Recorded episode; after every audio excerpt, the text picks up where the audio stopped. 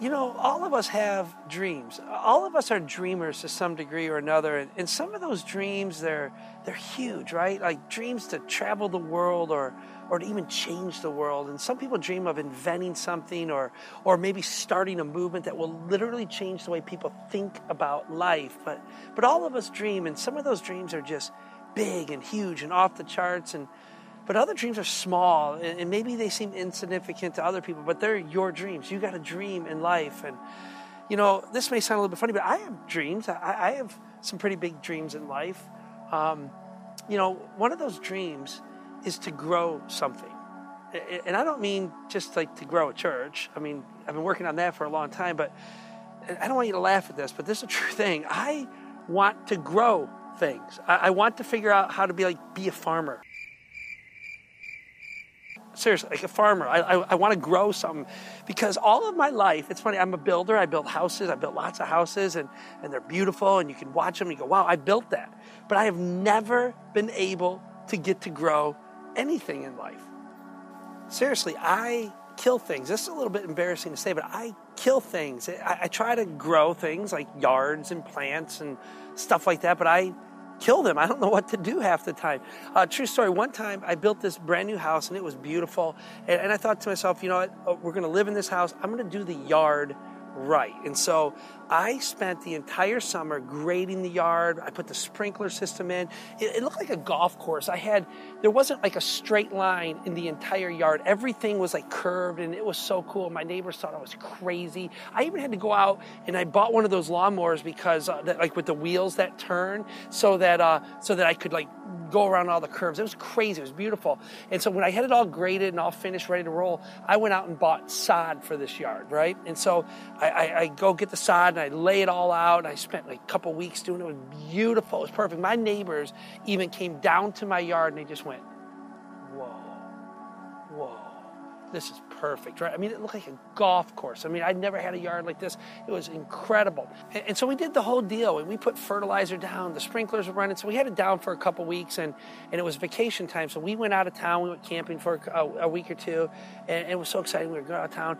And uh, we, we come back. And when we came back, true story, the entire yard, I mean, the entire yard was shriveled up, brown, dead as could be, right? I thought, man, the sprinklers must have died or something. Something must have broke with the sprinklers. It doesn't have any water. And, and so I go downstairs, I check the sprinklers, everything's fine. The sprinklers work. And I couldn't figure it out, but this stupid lawn had completely died. I mean, I literally, with tears in my eyes, I had to roll up the entire lawn because it was all sod. I rolled it all up and threw it into the woods. It was crazy. So I drive back down to the sod farm where I bought all the sod, and, and I said, uh, I, I tell the guy, I go, my sod died. You sold me lousy sod. I'm all crazy, you know, and I'm like, what in the world happened? And he goes, well, where do you live? I said, well, I live in Taylor.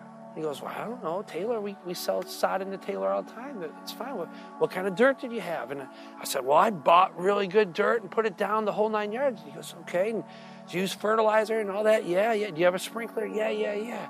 And I'm telling him all this, and he's like, I don't know why it died he goes, Well, tell me a little bit more about, you know, your house, the way it's laid out and all that. And I said, Well, my house sits way back uh, in, in the woods. You see, I, I bought this woods and I cut like the, the trees down and I put my house way back in the wood. And he goes, So you got a lot of trees? And I'm like, Oh, yeah, dude, I have hundreds of trees in my yard, just hundreds of them. And they're like, they cover my yard completely. And he goes, You idiot. It takes sun for the sod to grow. Grass needs sun. This grass needs sun. You got photosynthesis. Remember from high school? Anything? And I was like, oh, so dumb, right? I've just never had good luck growing anything. So fast forward a few years, uh, we, we get a new house. We're, we're living down in the country a little bit. And I have a whole nother issue in my life. Okay, I've been trying to plant around here, trying to get all my trees to grow and everything like that. But I got a whole nother issue. And the issue is that my family loves blueberries. True story. My family loves blueberries. They probably, we, we buy like two to three hundred pounds of blueberries every year. My wife will drag us to the other side of the state just so we pick blueberries for eight hours. It's crazy. We spend hundreds and hundreds of dollars every year on blueberries. you know how much blueberries cost? You get one of those little tiny pints and it's like two bucks. It's insane. We'll try buying like hundreds of them in a year. It's crazy. And so I decided uh, that I'm going to do something about this. I am going to grow my own blueberries. And when I tell my wife this, I say, honey, I'm going to grow blueberry plants for you. We're going to be able to pick them out of the yard. You want to drag me over to you know, Grand Rapids to pick them? It's going to be sweet. And she goes, but you can't grow anything. Nothing you do grows. It's going to be a flop. And I say, no, no, no, no. I'm going to do this right. So I go on the internet and I learn, I study, I, I figure it all out. And, and so I planted a whole blueberry patch. So this may seem a little bit you know, weird to do in church, but I want to show you my blueberry patch. I think this is pretty cool. So, so come check this out. I'm, I'm pretty excited about my blueberries. I love my blueberries. I've become kind of fatherly with my blueberries. See, this is our side yard, and from what I understand, it is perfect to grow blueberries. See, you see, I did all the research online, and blueberries need all kinds of sun. And, and, and so the problem with our yard, though, is it's 100% clay. It's like rock hard rock and clay. That's what it is. And so a buddy of mine came over from church, a great guy, and he's got this big old tractor with an auger, and he digs all these holes for us. So he digs us 50 holes, and this is our little blueberry plant right? This is our patch, and, and I, am so proud of this patch. Do not mock my blueberry patch. This is beautiful, right? Uh, this is going to save me hundreds of dollars eventually. Not at first, though, because I've spent a lot of money getting these things to grow. Uh, but the research is interesting on this stuff. They need all kinds of things. So I have done everything I can to help these guys grow, and yet I have lost, uh, I think, 13 plants so far. So I went out and bought new ones and put them back in because I'm going to have a perfect blueberry patch one day.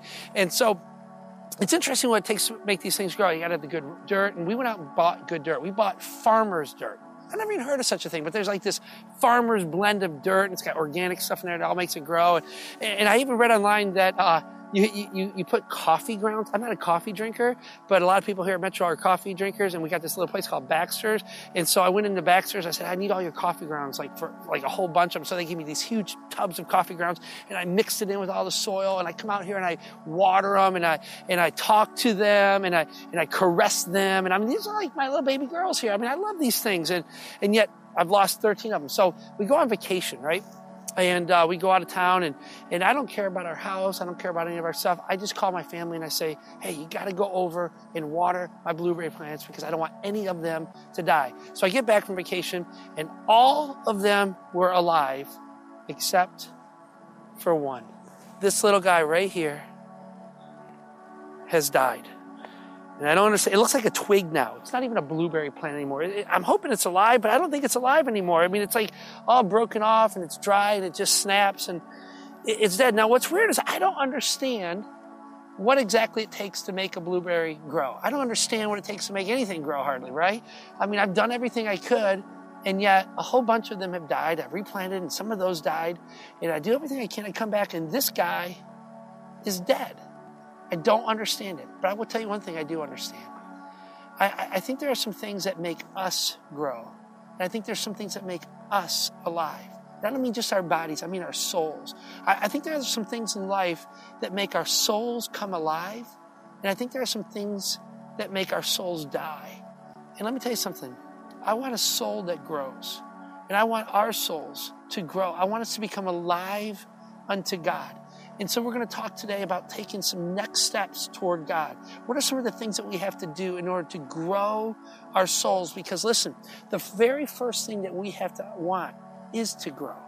We, the very first desire we have to have is to grow in our walk with God, to know Him more. King David says this in the book of Psalms. Thousands of years ago, he says, My soul yearns for you, O God. My heart pants for you like a deer pants for water. My, my heart desires you, O God. That needs to be our desire. That's the starting place for our spiritual growth. Well, I think uh, if, if you think about this, I, I think perhaps one of the reasons that some people just make it in life and other people don't is because of the want it factor. The want it factor. I mean, if you think about it, it doesn't really matter what area of life you're talking about, but, but you look at some people and they just find success, and other people just seem to struggle all the way through life, and, and yet there's very little difference between them. Much of the time, there's very little difference in the sense of education, in the sense of opportunity or talent but there's, but there's a different factor that seems to be at work that determines oftentimes success or failure. And you know what that is? It's what we're going to call the want it factor. You got to want it sometimes in order to succeed, almost in any area of life. I mean, you think about athletics, right? You think about the top athletes in the world. They're among other top athletes in the world, and yet there are some that rise to the top because they have something different. They have a want it factor that takes them to the next level of performance. You think about uh, companies. There are some uh, companies that somehow just figure out how to outperform everybody else. There's something different about them. There's a want it factor in there that takes them to the next level as a company. And you even think about marriages or families or relationships or friendships. Uh, if you want it bad enough, you will succeed. You'll figure it out. There, there's, there's this thing called the want it factor. And in order to become something, you have to want to become something.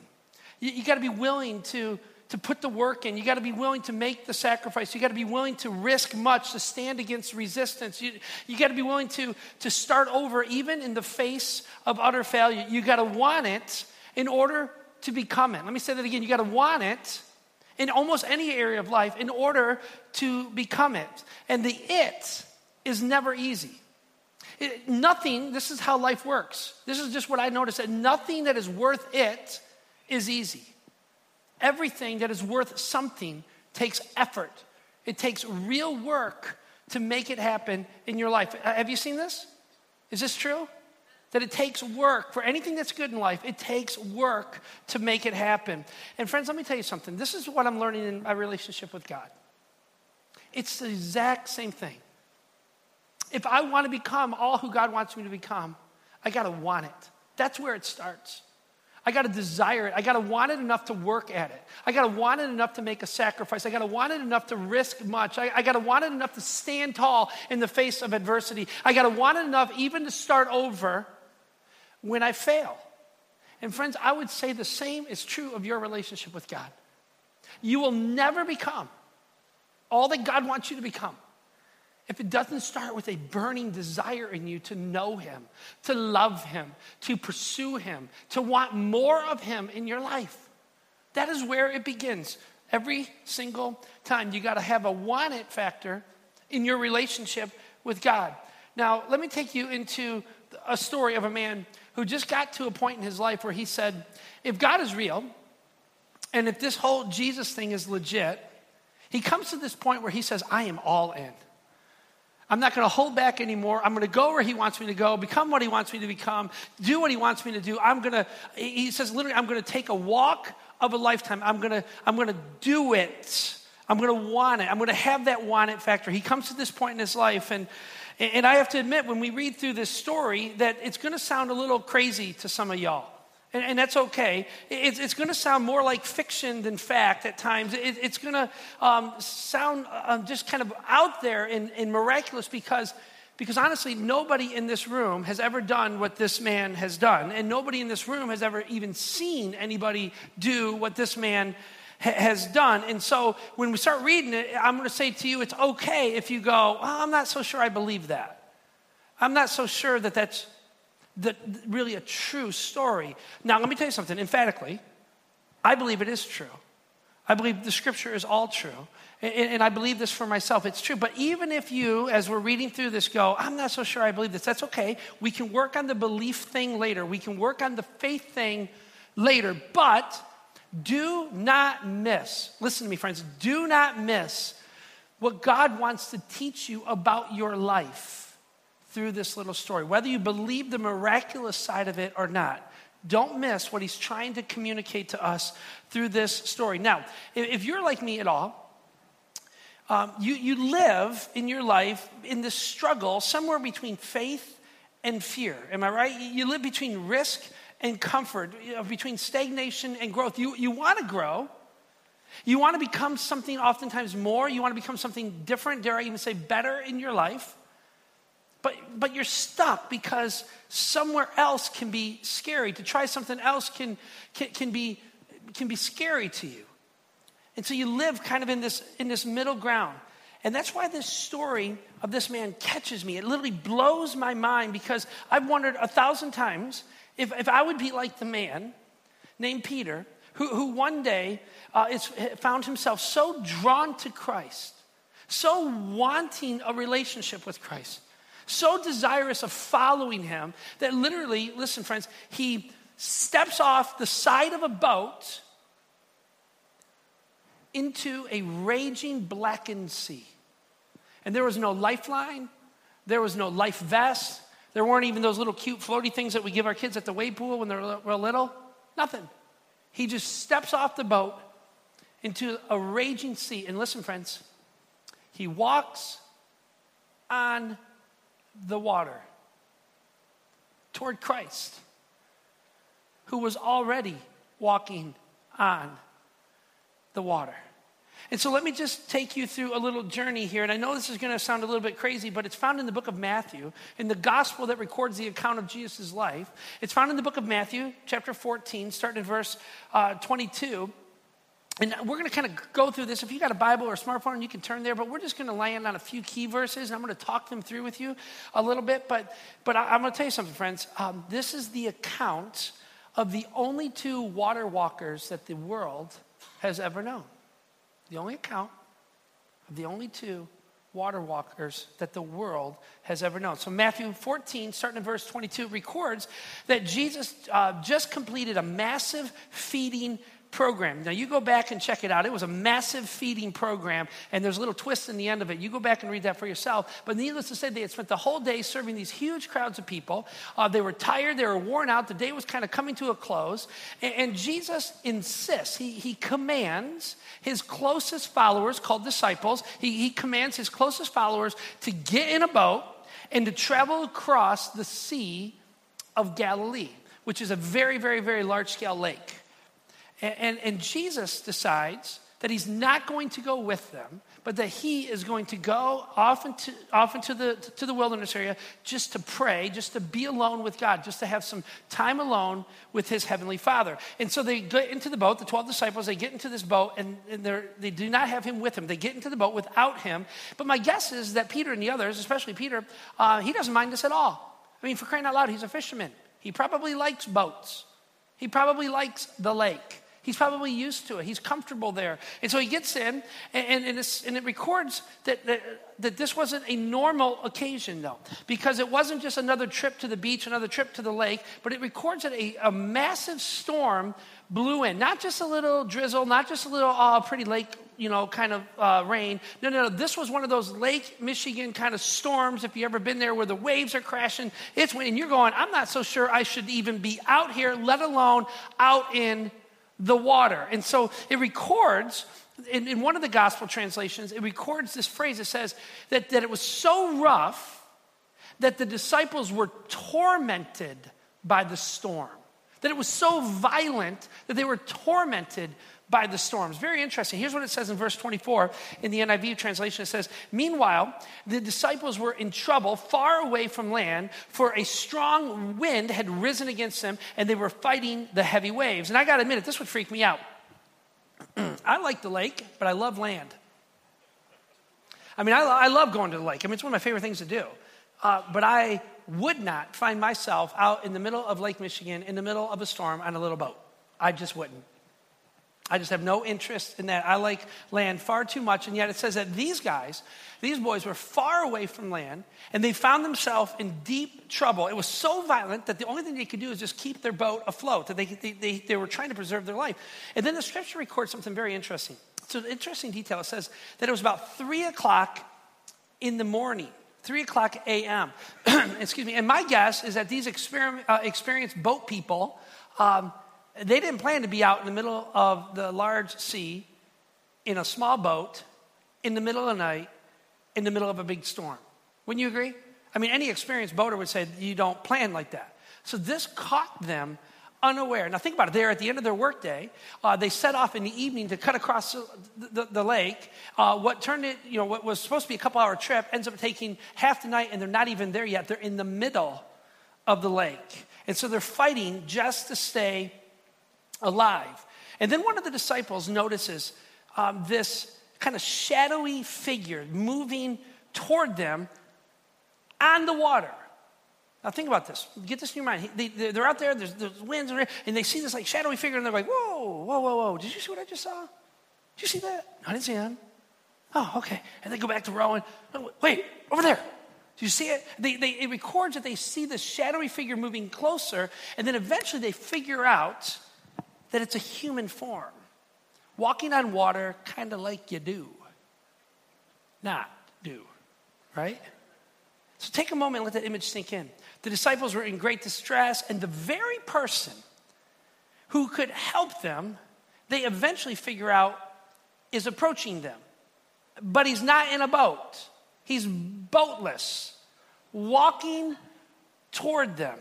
Now, what's amazing is that the disciples at first were convinced that it wasn't Jesus, that it was a ghost figure. Uh, they weren't sure who it was. They couldn't make it out. And, and so eventually they, they cry out uh, in great fear, the scripture records. And which is funny to me because, like, I'm thinking, like, if I'm in the middle of the sea and it's a raging storm and I'm in a little lifeboat with 12 other people and I don't even have an engine with me, I'm like, I'm already crying out in fear. But it records that they don't cry out in fear until the ghost is seen. Hmm. I'm thinking I'm dead when I see a ghost, all right? Uh, but these guys cry out, which I just think that's funny to me. And now think about this. Here's what, what they say. Uh, Matthew 14, 26, it says, But they cried out, It's a ghost. It's a ghost, right? Now, I just want you to think about this for a second. How could they have failed to realize that this was Jesus? Who else would be walking on water?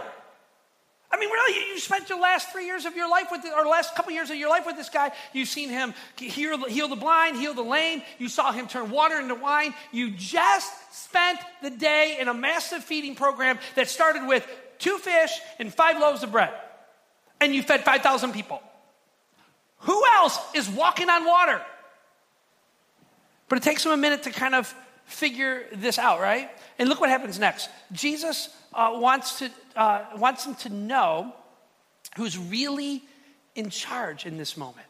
Think about the compassion of Jesus in the middle of this very intense situation. He, he says to them in, in, in, the, in verse 27, he says, Don't be afraid. I love that. Don't be afraid. I'm like, I'm afraid. He says, No, no, no, no. Don't be afraid.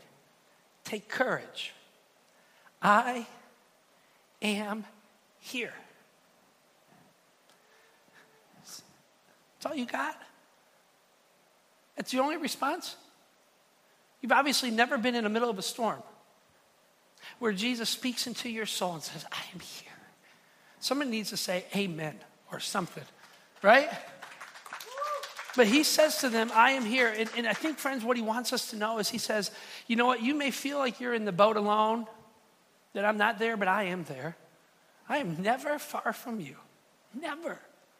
I never abandon you. I never let you walk alone. I am with you. And he, and he, and he reminds them, take courage. I'm with you. I'm here. And he reminds them that, that he can be trusted, that he's competent. And he, he says, I, I've delivered you before and I will deliver you again. And it's interesting to me that Matthew, the writer here who records this whole thing, he records this little detail. He says at 3 a.m. 3 a.m. Now, why would he take the moment to even put a time and eh, a stamp onto this? I think he's wanting us to know something. That in the middle of the night, in the night of your life, in the blackness of your life, in the storm of your life, that is where God shows up.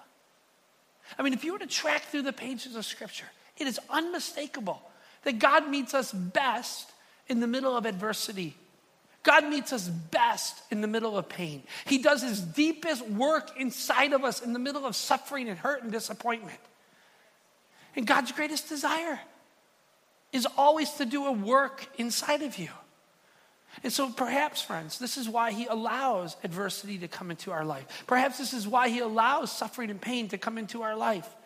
So that at 3 a.m. in the morning, when it is dark, you will know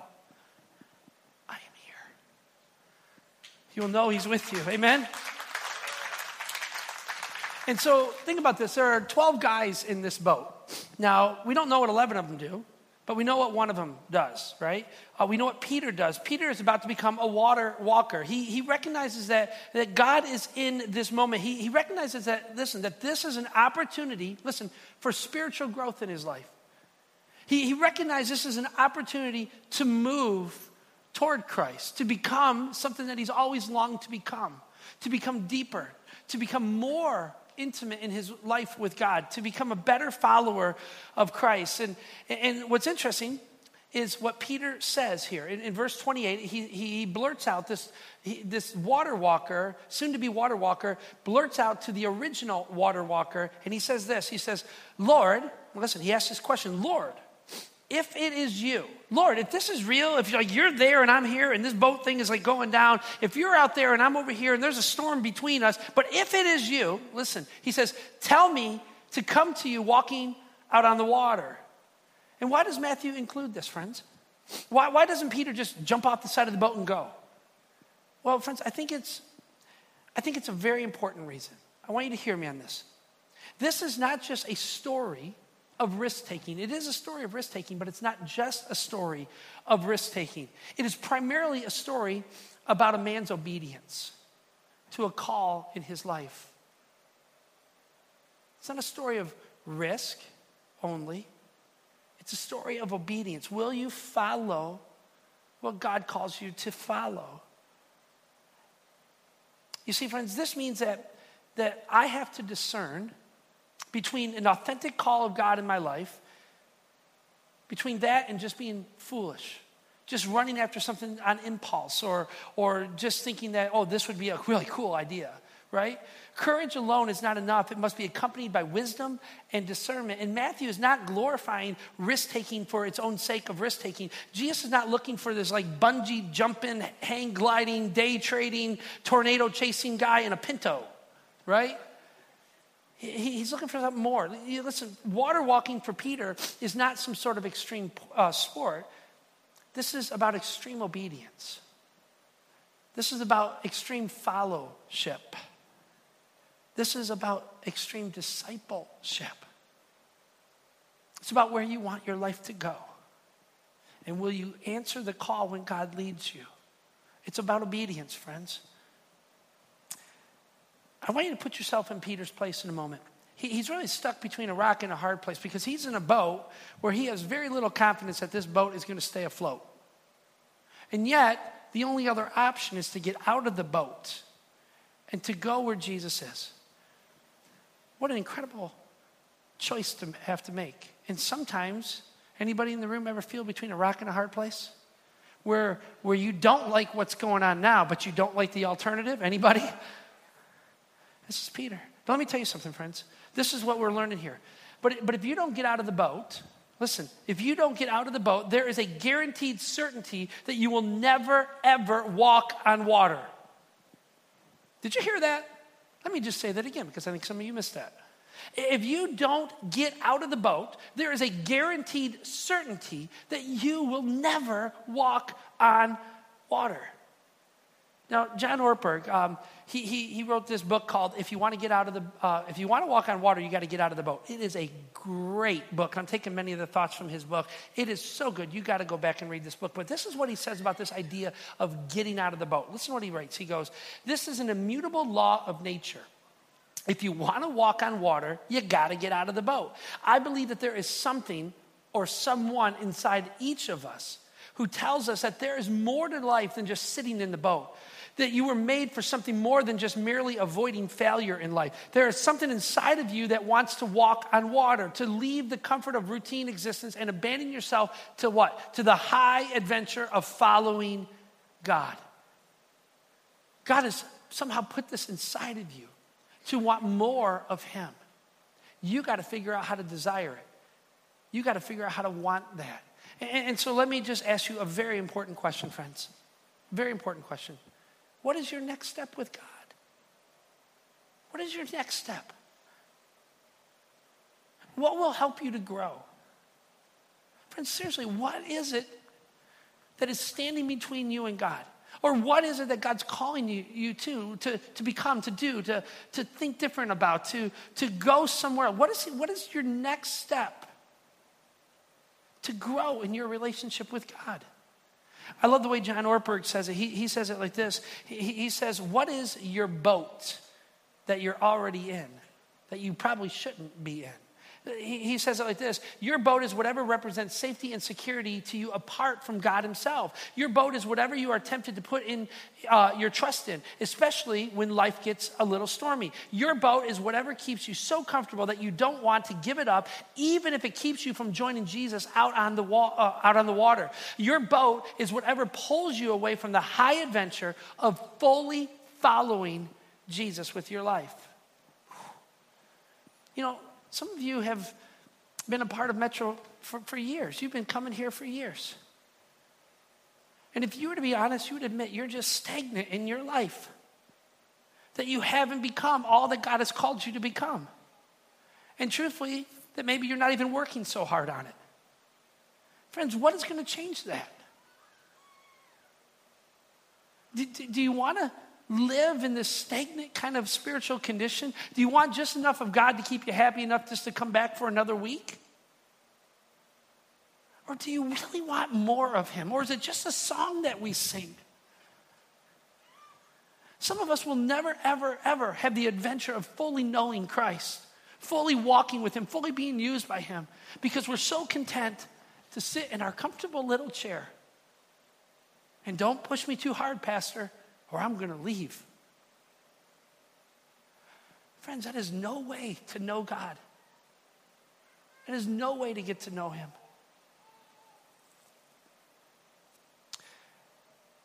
I think every single person in this room needs to hear uh, Jesus' response to Peter. Remember, so Peter, you can just picture this, right? I mean, the, the waves and the boat's crashing down and everything's going crazy, and they, they see this person. Now it's, it's kind of clear what's going on because they're close enough to talk. And Peter, you can just see him like he's at the edge of the boat and he's stepped up on the edge and he's clinging on. You know, he's just got his hands locked. Have you ever like gone to like a diving board? Anybody when you were a kid? When you were a kid, you ever like get to them and you go like, I'm going to do this. And then you get to the edge and you go, ooh. Right? Anybody? Is it just me? I'm checking. Okay. So listen, you know, this is what Peter was experiencing. He's at the edge, and, and it's funny because all of his friends are there, and they're like, yeah, Peter's like mouthed off like a hundred times. This isn't legit. He's just like all ramped up again. That's just how he rolls, right? And he's wondering, what is he going to do? And Peter leans out and he goes, Lord, I want more of you in my life. I want to be where you are. This is a big opportunity for me if this is you, you tell me to come.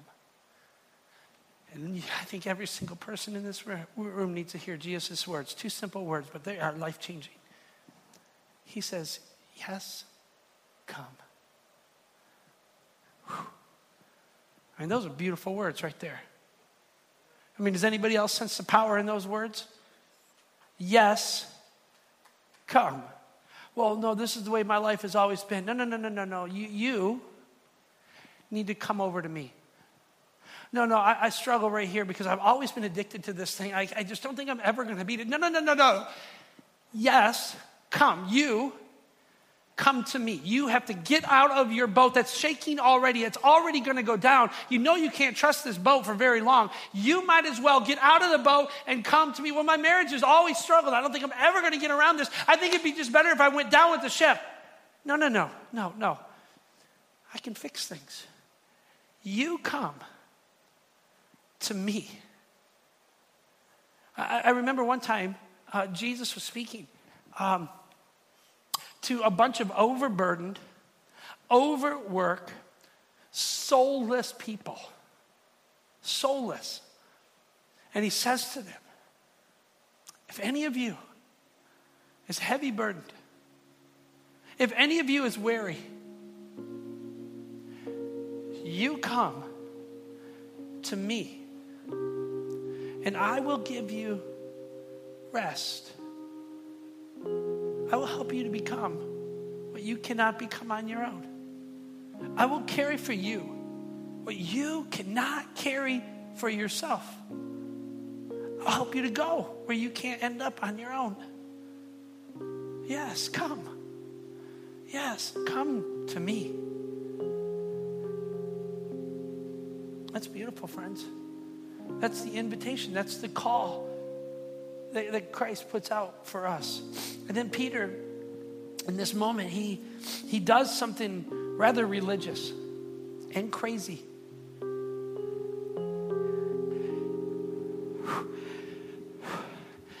All right.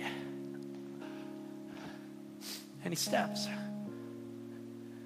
Whoa, whoa, whoa, whoa, whoa, whoa, whoa, whoa, whoa, whoa, whoa, whoa. And just for a moment, he walks on water. He's staying afloat.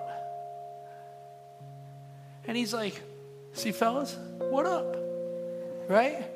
He's like, he thinks he's got it going on just for a moment because he does have it going on. And then something catches his attention, which is, shouldn't have been a surprise to him at all, right? But the scripture records that he looks around and he sees the storm. But I'm like going, You were in the storm already. You were fine in the storm before. You were in the storm before. What's the big deal? You're in the storm out here, but now you're on top of the water, and that's a good thing to me. But the scripture says that he sees the storm and he begins to sink.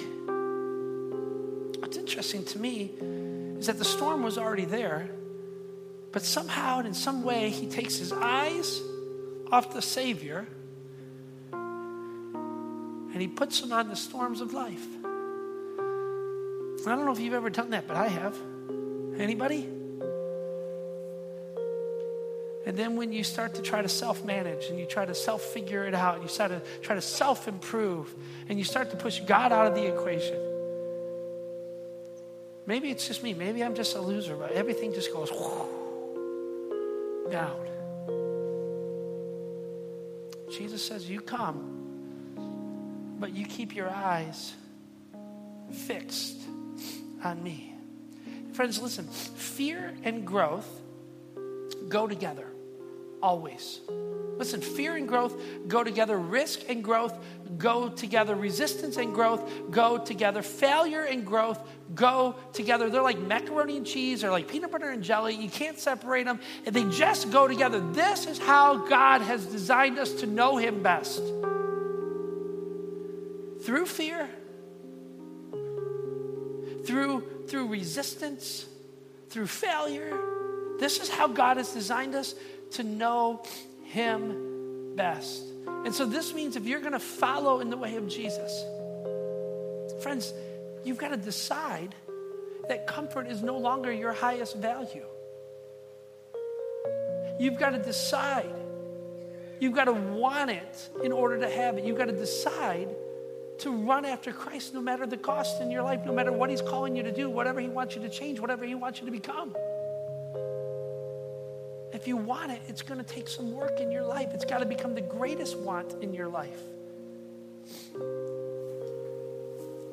You know, uh, the other 11 dudes in the boat, uh, they, I guess we could call them boat potatoes. Right? Couch potatoes, boat potatoes, right? It's true. They were satisfied with watching faith at work in somebody else but they were not willing to do anything on their own. They were not willing to take steps with God, toward God, toward God, and with God. They were content to watch. And friends, let me tell you something. There are millions of people who go to church every single week, and we could call them pew potatoes, or in our church, chair potatoes, where you're content to walk in here and watch somebody else's faith burn and to do very little to grow your own soul. You're content to watch somebody else talk about faith. And you're content to not live it out in your own life, to not serve Him, to know Him, to pursue Him with your own life. And friends, that is a horrible, horrible way to live. You will miss all that God wants for you and from you. And let me tell you something, friends. If you, I want you to hear me on this. I'm not trying to beat anybody down. I'm just, I'm pleading with you to want God's best for your life. If you, if you continually refuse to listen to His leadership for your life, some of you come here every week and you know what God wants you to do to get involved in, to change, to repent of, to give up in your life, or to bring into your life. But if you continue to avoid it, if you continue to not listen to it, eventually that, be, that voice in your life that comes from the Spirit of God will become less and less and less. And it will come to the point where it no longer speaks to you. And that is a scary place to end up, where God is no longer calling you and driving you for more. So, why don't you go back to Peter here uh, to think about this a little bit? Did Peter fail? I mean, did Peter fail? Well, I suppose in, in a sense he did. He didn't have enough faith to keep walking, he didn't have enough faith to stay on top of the water. He took his eyes off the Savior and looked at the storm. I, I, he, he sank after all. Yeah, he failed in some ways. But I think, and I don't mean to be mean by saying this, but I think sitting on that boat were 11 way bigger failures. You see, Peter failed publicly, but the other 11, they failed privately in their own soul. They, they, they failed privately. They, they failed unnoticed, unobserved, uncriticized. They failed because they refused to grow in their life. They failed because they refused to take the next steps that would lead them toward Christ.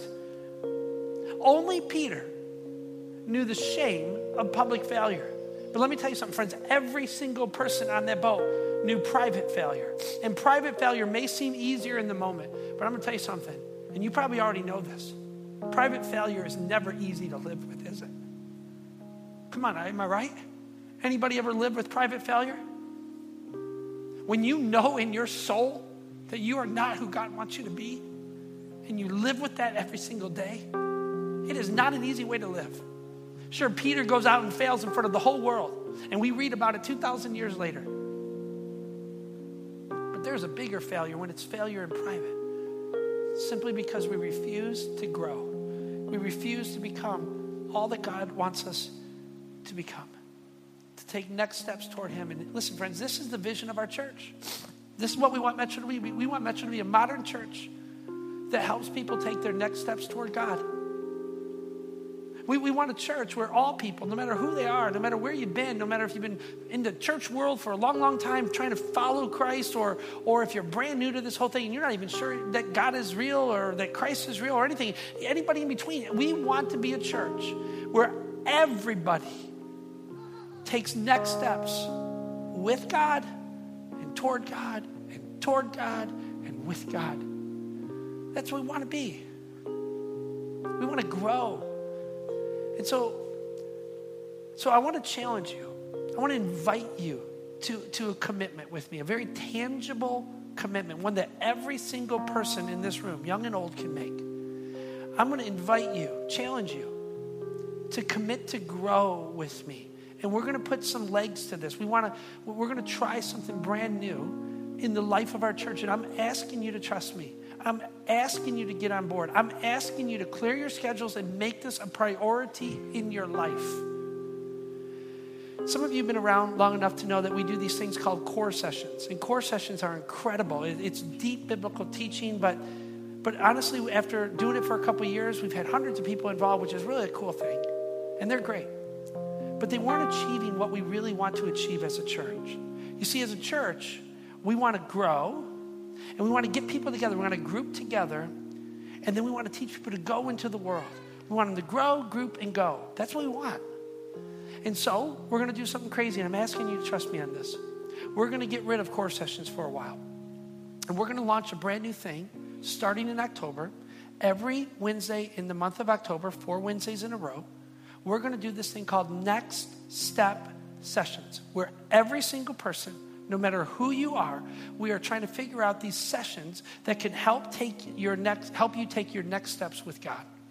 And so we're going to offer kind of like a college format where you register for classes. We're going to get our best communicators involved. We're going to get our best teachers involved. We're going to get incredible material. And we're going to have a wide variety of material, something for every single person, young and old, and everybody in between in this, in this church can get involved and find their next steps with God. And so we're going to have sessions about your next steps in your marriage we're going to have sessions about parenting where you can take your next steps in your parenting. We're going to have next steps about personal spiritual leadership for your life and how to become a better influencer for the kingdom of God. I'm going to teach that one.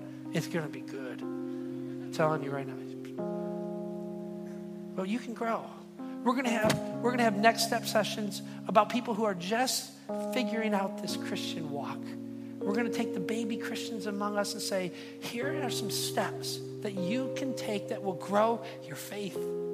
We're gonna, we're gonna have a, a group about that, that, that answers skeptics' questions. So if you're a skeptic and you're really not even sure there's a God, or if you got um, a lot of big questions rattling around, or, or maybe you just want to know the evidences of your faith, we're gonna have a, a group that's designed to just to help give you the meat of why we believe what we believe. These are gonna be incredible. And we're gonna ask that you sign up starting in two weeks. We're gonna have these available for you. We're gonna ask that you sign up and we're gonna ask that you commit to them for four simple weeks of your life life. Because my guess is, I don't know this for sure, but my guess is everybody in here wants to grow. That's why you came to church. So you might as well grow your soul. And it's my job to help figure out a way, and I've done a lousy job in some ways to do this, but I want to help figure out how to grow our souls. And I'm going to ask that you commit to this. I can't do this for you. You got to commit every Wednesday in the month of October. We're going to be together and we're going to do our very best to take next steps. Who's with me? Come on. Who's with me? And these groups are going to be great because we're going to purposely keep them small, limited, because we want them to be interactive. And we're going to have some groups that are designed to be a little bit bigger to overflow. But our hope is that most of these groups are 20 to 30 people because you're going to have homework. You're going to have things to do and to go, right? We're going to group together, then we're going to go. And we're going to make our lives better and different. We're going to figure out how to take next steps with God. So plan on that now. Let me just end with this. Let me just go back to Peter real quick. You know, you get this idea, you know, like Peter, a lot of people can, man, that guy really screwed up. I mean, that guy had it all going on and he just sank in the moment, you know? I don't, I don't think so. I think at the end of the day, Peter had something that most of us will never know. Certainly the 11 in the boat didn't know. I mean, think about this for just a moment. He knew, he knew the glory of God's power that enabled him to take steps on water. Come on. That's amazing to me. I mean, some of us in this room, you've had these moments in your life where you prayed like crazy and you were like, God, I don't know how I'm going to get out of this. I don't know if this can ever be fixed. I don't know that what's going to happen here, but I need you to do what I cannot do. And somehow and in some way, God came in and He did what you could not do for yourself. And you just go, Whew. And there's something in your soul that was elevated in that moment. I can imagine right now, Peter, in this moment, he's like, I must, I might have sunk, fellas, but at least I had my moment. I had my moment. Let me tell you something, that moment carried him the rest of the way in his life. It enabled him to take another step and another step and another step and another step, and he didn't back down. And I think here's the second thing with Peter. When he's sinking, the scripture records that he cries out a second time. The first time because there was a ghost, but this time he says, Lord, Help me. He knew the goodness of God reaching toward him and lifting him when he could not lift himself. And friends, when you take steps, when you decide to grow and you don't know how it's going to work out, in that moment, when you're down and you're sinking and he lifts you, there is a divine connection there. There is a moment right there where you know God at his best. And that carried Peter. And that will carry you. That will carry you. Trust him. Take next steps. Decide right now what you need to do to grow. Decide to grow with us as a church. Come to these next step sessions.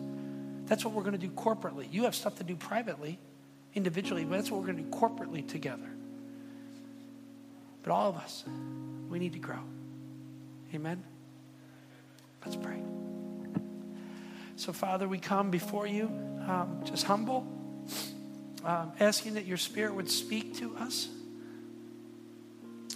Every single person in this room, I am quite confident, um, knows what their next step ought to be. Speak, oh God. Speak to us right here, right now, in this place. Help us to know you. We want to hear your voice in our life. In Jesus' name, we say, Amen. Amen. Um, hey, before we get out of there, uh, out of here, let me let me just say two things to you, please. Um, number one, if God is speaking to you and you want somebody to pray with, don't just rush out of here. Let us pray with you. We're a church. We pray. It's kind of crazy. But we believe that God can do what you cannot do for yourself. And all we want to do is lift up whatever it is in your life good thing, bad thing, anything in between.